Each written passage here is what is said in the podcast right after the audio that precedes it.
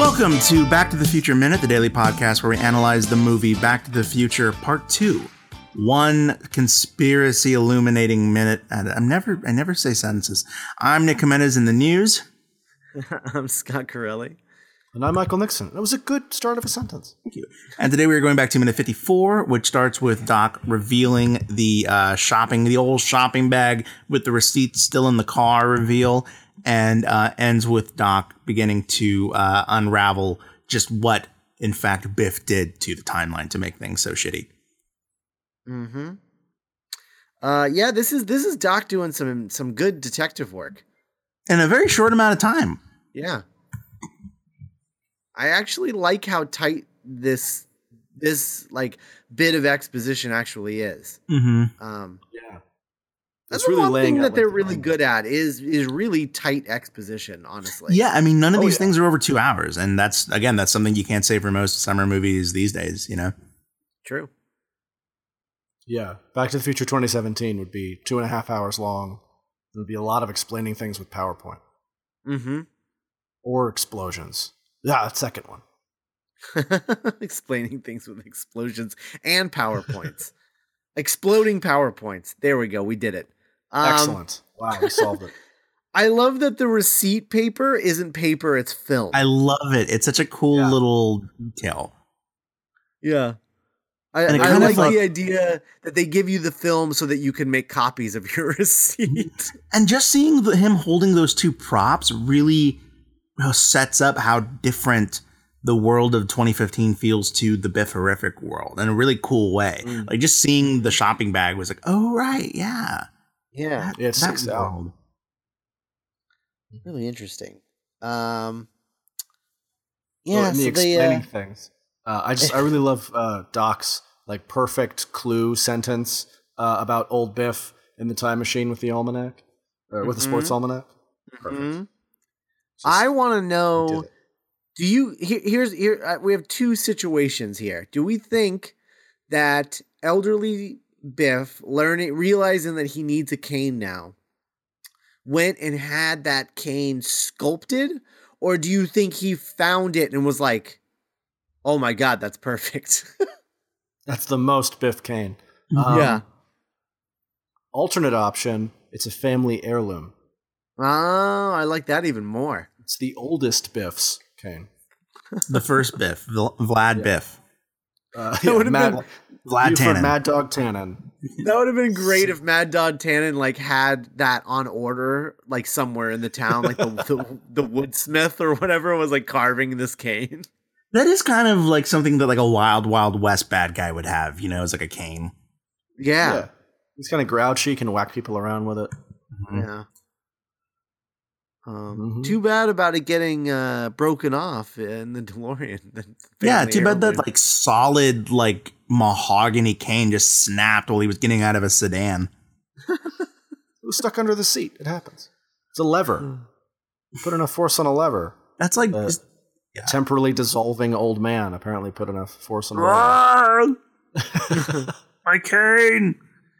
oh, oh no. man, I've ceased to exist. It'd Man, be these two were really you. You put these two actors in a room and just have them explain stuff, and magic's gonna Oh, yeah. happen. Mhm. Oh, yeah. it would be uh it'd be really cool uh to know what horse Biff bet on that he won his first million on um because I'm curious because it's very difficult to win a million dollars on horse racing unless you're putting up a lot of money In like, nineteen there are very few. There's like a handful of horse races in a year that you could possibly win like a million dollars based off of like a hundred dollar bet.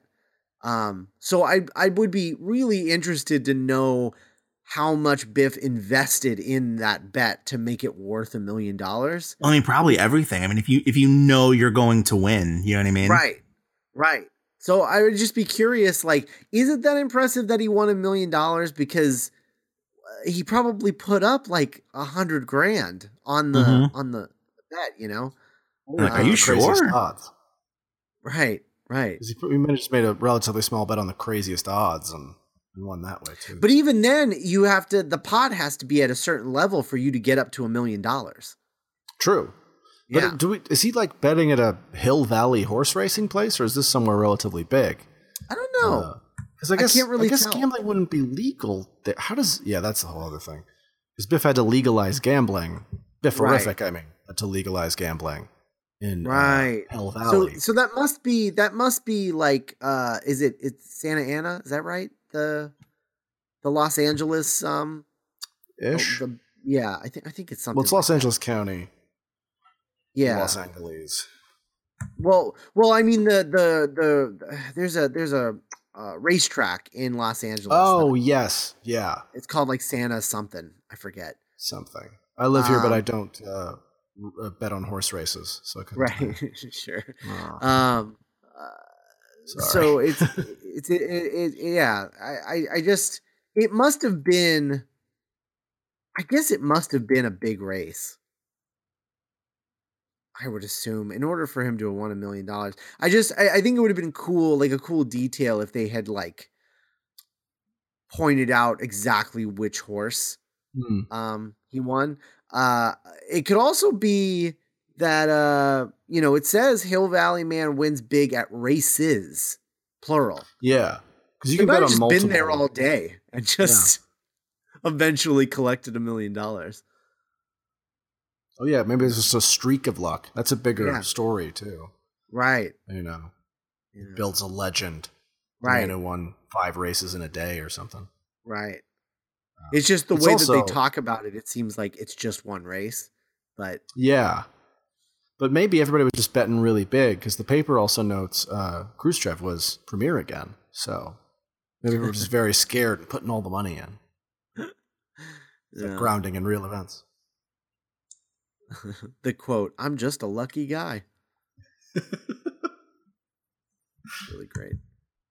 Um yeah it's this is a uh this is a this is a a, a kind of i mean there's not a lot in this minute It's a slim minute. It uh, it's uh, I've heard it described by other writers as a, as a uh, uh, it's doing a lot of laying pipe, which is an unfortunate turn of phrase. Something these two men know all about. Clearly, um, but it's really just like laying laying story plot beats, getting them from point A to point B, Yeah. or Uh-huh. point C back to point D from the last movie.